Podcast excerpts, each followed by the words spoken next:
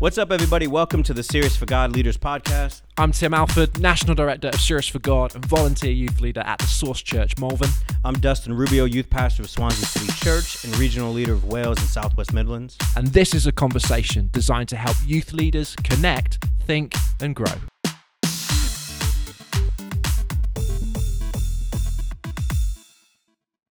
Welcome back, everybody, to the Serious for God Leadership Podcast.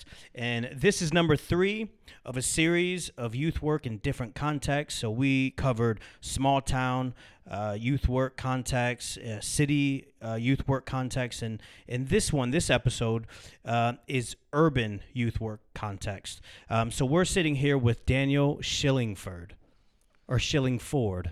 Which one do you prefer? Shillingford is fine. Okay, it's fine. It's good with yeah, me. Yeah. um, so, so why don't you tell us a little bit about yourself, your journey um, within youth work, mm. and uh, what you're doing, and and all that stuff. Wow. So I've been in youth work for about a little bit, little, little over ten years now, and uh, my journey in youth work was really working in um, uh, City Gates Christian Center as a voluntary youth work, and then having a real appetite to really take that experience a bit further.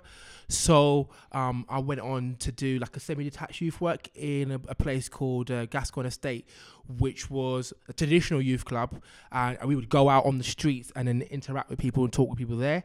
Then I pushed on from there, and I worked with a setting called Barnardo's. Young people were young carers, so young people that cared for their parents, and then pushed on from there. Did um, uh, young offenders, which was young people that offended various different crimes. So within a span of a, a, few years, I worked with young people who were um, the best in society, looking after parents who were really ill or had disabilities, and I also worked with young people who were in prison or going into prison for um, crimes of rape and, and and and violence and murder. Wow. So they suspect wow. him, and then I went into literal church youth work for seven years, which is like Salvation Army, um, a Baptist church, and now with the Elim Church. So very broad in some of its expression yeah. over a period of time. Wow. All urban context, as it were. Wow. Okay. So we're, we're, we're in for it. So where is City Gates? You mentioned that. City Gates is Ilford, Essex. We like to think we're London, but we're not. we, like, we like to think yeah, that, but we're not. We're still yeah, Essex. Um, but we're not kind of only way Essex. We're just we're just Essex, as it were. You don't want to mention anything about you know some uh, some flames or anything.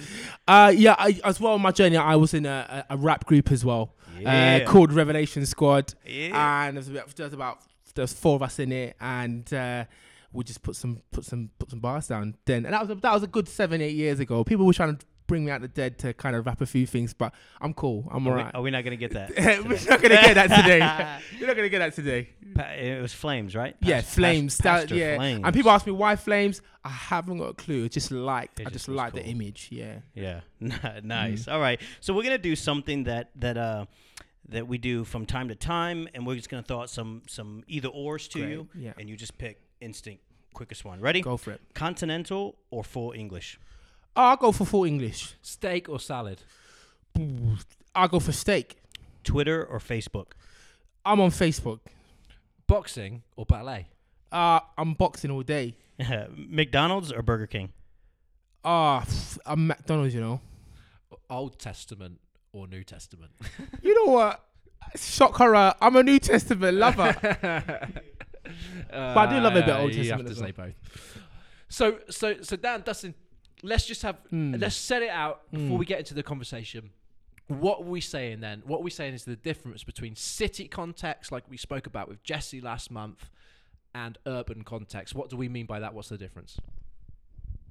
Well, urban context, I, I think it's more of a, it's a flavor Daniel, you can kick it at any time. It's mm. other. It's it's a flavor. It's it's a lifestyle. It's a culture, mm. and I think um, I, you could even put in a little bit of a, a social class as well. For sure. Um, and I think uh, with the urban context, you have influences. I, I think uh, music, uh, hip hop, or or stuff yeah. like that. I mean, I mean, let me push in there. Uh, there's nine elements to the urban context that needs to be put through.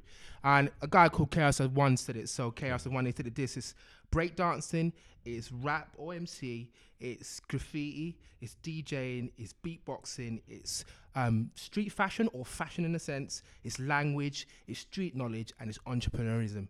So these are the nine areas that are clear for urban context. Now you can find them areas, you can find those things in any setting you want. But actually, um, if uniquely urban would be these things. So, for example, if you run into come across young people, you know, dance and movement is big in the urban setting. And if you're going to do a, a presentation that engages them, doesn't have to be breakdancing, but dance and that expression will be in there somewhere, somewhere down the line, whether it's krumping, whether it's whe- whether it's um, popping, with locking, it's something in there, and that's really a strong um, hip hop uh, music genre. But from that genre, a lifestyle expands from that. And then you've got rap or the MC who brings people on the edges of the party into the middle. Um, some people say like pastors are that. I think that's an overplay. But a rapper MC, they bring people into the middle. You got graffiti. Graffiti, fantastic. People like, what are you talking about? Graffiti is the expression of the unheard voice. So in essence, if you see graffiti on walls, if you see graffiti on top of buildings, it's saying my name is whatever his name is, thriller, killer, whatever it may be. It's for those outside to see. It's not for the wider community to know. So if you see graffiti, it's trying to say, I've graffitied this massive building. You don't understand the tag or the language, but those in the urban setting will. So um, urban setting has a massive identity. And when you're driving on your train, you see all these graffitis on the wall. Start to think who's trying to communicate what. So these are the these are these are some of the elements. And throughout today, I'll just push through how it worked out in my practice. These nine elements. Yeah. Oh, that's really good. So, what does youth ministry in an urban context look like? Right. So youth really an urban context. It looks like um, for sure embracing or um, embracing the expression of young people. So sometimes in the urban context, some people say, "Can I work there? I don't understand the language, the culture." Definitely, if you you could be 80 or you could be 50 working in the this as long as you're willing for them to educate you about where they are at the moment it's a forever listening voice so you don't have to be urban as it were i might fit in the in the bracket of an urban youth worker but you have to be a youth worker willing to listen to these nine elements that come up and they're very strong if you come into it it's almost like a another planet like another world like okay he's speaking slang i don't understand what he's talking about and it's just saying, well, tell me what does that mean? Now they don't want you to talk slang because it's not for you, yeah. But they want you to say, tell me about it. So urban youth context is listening to. I think that's really profound, actually, Dan, and that and that's transferable beyond the borders of an urban context, isn't it? Because what you're saying there is you you you don't have to be like somebody to minister positively For in- sure. into their lives. Sure. You just need to understand For somebody For to sure. minister sure. positively, and that's a real encouragement, isn't it? And uh, you know, isn't it isn't it true that uh, our our goal as youth workers is is not to be like the young people that No. we're working with. It's to be like Jesus, Yeah, Uh, for sure. isn't it? And, Yeah. and so that's a real I, encouragement. I, Dan, real I would say, you know, in urban context, they've got a little phrase, real, recognize real, in the sense that uh, when you come across somebody, and I've had, I've worked with people, um, ladies who are 60 and they're in my youth group, and they're like a mother figure, and they're just themselves. And they warm to that. I don't want you to Islam. I want you to show me what it like, what it looks like to be a mother or grandmother at that age. I want to see progression. So I'm not, I'm not, I'm not, I'm not in my teens. And young people say, "Don't you want to be? I don't want to be in my teens.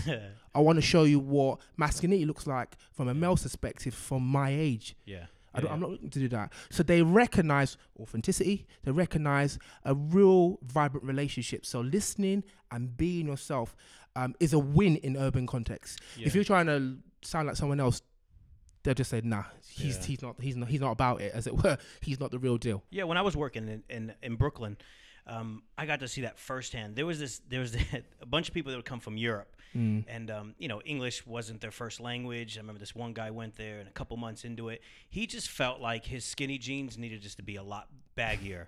so he got himself. He went up the street on Broadway between Bed Stuy and, and Bushwick, Mm-hmm. and and he got himself some baggy jeans because that's what all the kids were wearing, you know. Mm-hmm. And so he went. He got himself a do rag. Do you guys wear do rags? Yeah, yeah, you know they is? do. Mm. So he wore this do rag. Um, how would you even describe to listeners what a do rag is? Dude, that's is like a cloth over your head, really. yeah, yeah, yeah, yeah. That's it. Simple enough. Yeah, like a cloth over your head. You tie it up, and uh, and he wore that. This is this German white guy, Okay. and then he he not only he started using slang words, and he was just using them in weird places. sure. And um and they had no respect for him. Us as his colleagues had no respect for him, so we mm. had to pull him aside and say, mm. "What are you doing?" And then on the other hand, we had Miss Joanne. Miss Joanne was this lady in her 50s. She was from South Carolina. Yeah. She had a southern accent like mm. this, and I tell you what, there were so many young people from this sure. urban context that loved her. She would bring in in a bus, a big old mm, American mm-hmm. yellow cheese wagon bus, and it would be mm. packed out, and mm. people loved her because it's exactly what you said. It was the authenticity. And one of the things I found in working in small town context, city context, urban context, is that for some reason, and maybe you might touch on this, is urban inner city kids Yeah. can read people Very quick. well. They have to. Very well. It's They the have to. weirdest thing. They read people They- very they well. They have to, yeah. Um, I and think it's the life skills they have to develop because of the setting they in. They've got to work out really: are you gonna, to some degree, are you gonna hurt me, or are you gonna, are you gonna support me? Yep. Where are you? What are you doing? Is they they watch your mannerisms, how you treat people, how you treat their their, their friends, and pass it on. And so they read people really really quick. So you've got these two things: You've got authenticity and you've got being relevant. These are the two battles, and some youth workers, we got to be relevant. Relevant, relevant is subjective. It changes for a period of time, and to be honest, as you grow, you become unrelevant. So the reality, authenticity, always trumps relevancy for sure. That is just say that say that line again, Dan, because that is absolutely brilliant stuff. Was it relevancy? See, so you got relevancy and authentic, uh, being relevant and being auth- and authenticity. So it's being what we call, if I spoke to young people, being the real deal, Yeah. or being something that you're relevant for now, but in five years' time, Yeah. yeah, you're not relevant anymore. And we and, and sometimes we think relevance brings people, but authenticity wins Right. every day, and that's why we have different youth workers of all ages within our youth ministry. I've worked with that, and they and they want a mother figure. I don't Yeah. want a friend. Can somebody? We're in an urban setting. There's lack of parental support. So when you have this mother figures, they really support. They really, they really go to that. When you got a father figure, they really come into that. Yeah. You know, I've got guys and girls coming to me because they lack that father, and so I need to be, I need, I need to be a male. I need to be someone of my time. I can't be 21. It's no use for them. Let me be. Let me lead from where I am. It's just so good, Dan, and uh, so good that I'm going to take that line and I'm going to use it myself and pretend that I made it up. That's how good that was. Authentic trumps relevant every All the time, all the time. Authentic trumps relevant every time. I love that, and All I'm the going to time. write that down and not forget it. Good stuff. Good stuff. What would you say are some of the uh, I don't know some of the the pros and cons of working within an uh, urban context? Right. So the pros and cons of working in an urban context would be this: a situation happened. Uh, a lot of your listeners would know about the London riots that happened, se- you know, a couple of years back. And um, what happened with in, in my city? I was working in Edmonton, a Baptist church, mainly full of uh, people, maybe on a poorer sketch, uh, spectrum of things.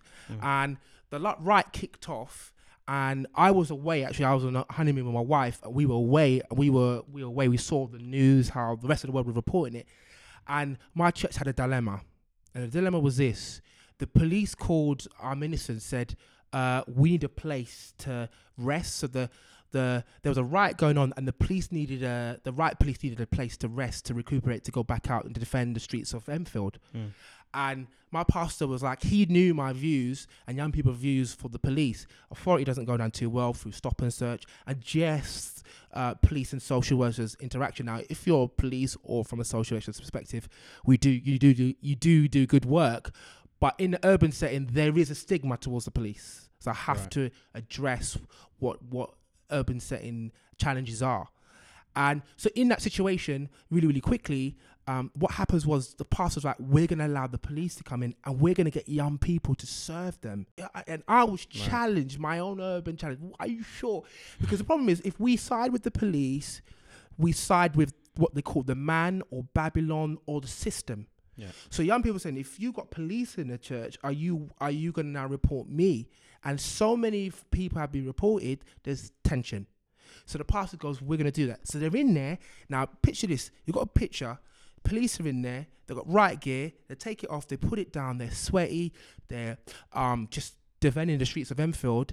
And here comes about eight or nine young people coming in with food, drinks for them to to have. They walk in and the Wow. police look going, Wow. these are the very same looking young people that were throwing stones and kind of doing that. And the police were served, and they said to my pastor at the time, just thank you for showing us that not everybody in this community wants to destroy the community. Mm. And I learned something there. It challenged me because urban in the urban setting we have particular myths or particular things we can't do, but Jesus requires us to show a higher way. Mm. He does. yeah. And I was challenged by my senior pastor and the young people challenged me about my own perspective on the police. I have been stopped by the police many a times uh, for good and sometimes obscure reasons, but I am called to forgive. Mm. So Christianity is kind of cultural.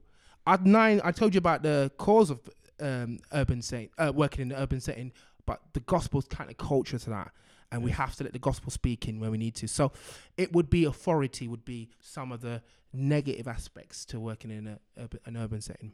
Yeah. The pros are that you've got so many people walking in. When you're in an urban setting, you've got so many different cultures walking into a youth ministry. It's so diverse and exciting when they come in, and it's about um, no. We got staying in our Friday youth. No Friday the same because when they come in, it's never the same. They come. Some come in. Some people come in on fire for Jesus. Some come in with an attitude. Some come in with whatever, and it, it's just diversity. Really describes the urban, um, the urban context for sure. So in that context you're describing, in amongst all of that diversity, how do you do discipleship then? How, well, no, no, talk, talk to me about this. How do you do outreach, mission, evangelism, Right. and how do you do discipleship in that urban context? So in the urban context, for sure, I think um, what we have been doing recently is that on, on the outreach stuff. In my beginning of youth work, my kind of journey into the career of youth work, I did semi-detached youth work, and I've gone really back to semi-detached youth work. For those who don't know what it is, it's basically you don't have you don't really have a, a base. You're on the streets and you're engaging and talking to young people, and that is one of the ways we've engaged. Because one of the things is in an urban setting, you have to get a kind of um, reputation amongst the street to draw people in. So you have to be what is called a semi-detached kind of evangelist or engager, and you have to be in the community. So, for example, if there's a if there's a scenario within the community like there's a shooting, a stabbing, they need to know that you know what's going on, or you're asking what's going on, but you're not part of the police. Right. They need to know you're you're part of the community. And so I've gone to a, a semi-detached style of youth work. On a Friday night, I go out, uh, minibuses. We drop out to a certain estate. We're on there, we're chatting, and we're inviting them to come. Sometimes they can't come to us. Sometimes they will never come to us, but we'll definitely go to them. So they need to feel you're not afraid of them. Now, sometimes you might be afraid of them when you approach, but then they say, "Look, tell me about life from your perspective." So it has to be uh, willing to to to come out of our comfort church and engage them where they are. And I would say that's why what's that some part of the evangelistic stuff like that. And then the second part was just allowing young people to communicate the gospel in their own expression, um, and not um, kind of saying this is how it should be done.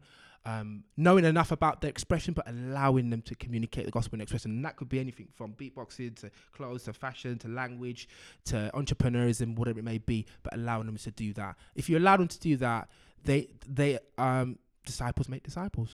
Um, so, is there any uh, strategic approaches that you take re- using resources, other material, or, or just way that you engage with? I know you talked a little bit about being on the street, but is Mm. there any other way that kind of, um, you know, even once they're inside your youth group, like uh, you have a youth night?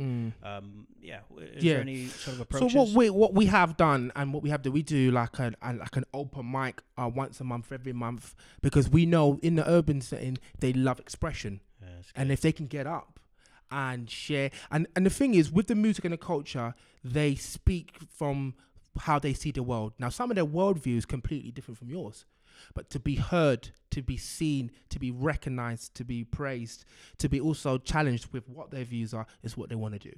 And I think that's in the heart of most young people.